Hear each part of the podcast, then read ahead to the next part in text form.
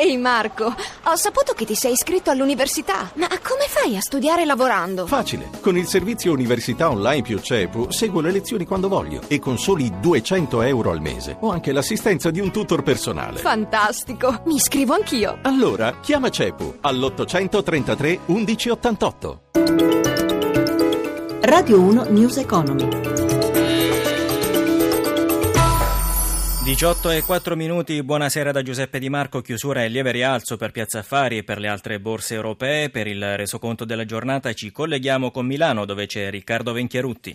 Sì, ha chiuso in positivo ma sotto i massimi la giornata sui mercati finanziari rincuorati in avvio dalla nota della Fed di ieri sera che confermando di fatto l'inizio del processo di rialzo dei tassi a dicembre l'ha anche definito però molto graduale. In pratica il costo del denaro resterà basso ancora a lungo e così i listini sembrano aver trascurato le tensioni internazionali, chiudono col segno più largo nel caso di Francoforte più 1,14 Londra più 0,81, meno per Milano più 0,45 e soprattutto Parigi più 0,17.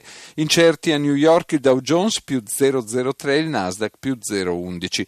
Poco mossi lo spread che è chiuso a 103 punti base, il cambio euro-dollaro a 1,0750. Da tenere d'occhio in tempi di crisi internazionale anche i prezzi delle materie prime. L'oro, pur sempre debole, recupera qualcosa a 1083 dollari l'oncia. Il petrolio VTI sale leggermente a 41 dollari 70 cents al barile. Da Milano è tutto, linea Roma. Grazie a Riccardo Venchiarutti. Parliamo ora di un concorso di idee per giovani architetti con l'obiettivo di riqualificare quattro aree urbane a Bari, Catania, Pescara e Cernusco sul Naviglio in provincia di Milano. Il concorso è bandito da Federabitazione, la Federazione delle Cooperative Edilizie di Confcooperative. Stefano Marcucci ha intervistato il presidente Alessandro Maggioni. 14.000 euro sono il monte premi per ogni area, quindi 8.000 euro il primo classificato, 4.000 per il secondo, 2.000 per il terzo. La possibilità di avere l'incarico sarà in funzione dello sviluppo dei singoli progetti. Perché avete deciso di indire concorso in questo modo? Anzitutto vogliamo che i giovani professionisti conoscano la cooperazione. Secondo perché gli architetti, gli ingegneri oggi spesso sono i nuovi poveri. Gli ultimi dati dell'Istat sulle costruzioni sono in chiaroscuro, c'è un leggero aumento tendenziale a settembre, ma ancora nei nove mesi un calo del 2%. È ancora difficile per un professionista trovare lavoro in questo campo. La crisi non è per nulla finita, la realtà è secondo me ancora più impietosa dei dati. Bisogna trovare un nuovo approccio alle dinamiche urbane. Noi diciamo con la nostra azione quotidiana e con queste iniziative che vogliono un po' ambiziosamente alzare anche un po' il livello quello della riflessione, vogliamo provare a dare un contributo differente. Perché un giovane architetto dovrebbe partecipare? perché si può far conoscere da un mondo ampio, che è il mondo della cooperazione e non solo. Noi abbiamo il Comitato Scientifico, Cassa Depositi e Prestiti, abbiamo una serie di investitori a noi vicini anche che possono fornire occasioni. Da ultimo si può avere tutto il supporto con cooperative per costituirsi anche in cooperative.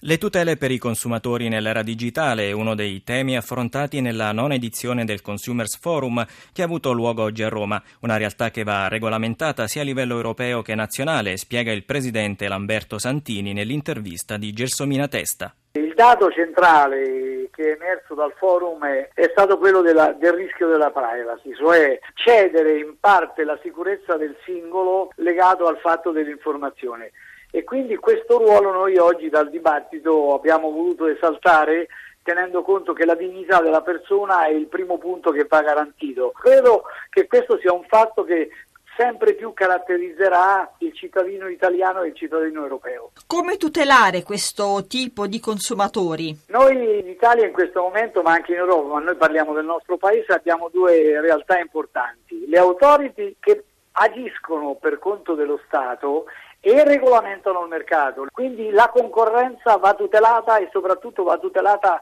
la trasparenza e soprattutto viene combattuta la contraffazione. Non può essere accettato chi millanta un prodotto e poi non ne mantiene le caratteristiche. Quindi il ruolo dell'associazione dei consumatori, le regole che le autority stabiliscono nei vari comparti energetico, dell'antitrust, della privacy, rappresenta una garanzia per il cittadino e soprattutto per il cittadino più debole. Ecco perché nell'era del digitale l'autorità e soprattutto il rispetto della regola è fondamentale.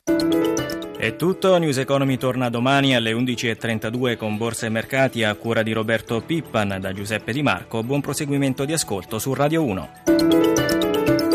Radio 1 News Economy.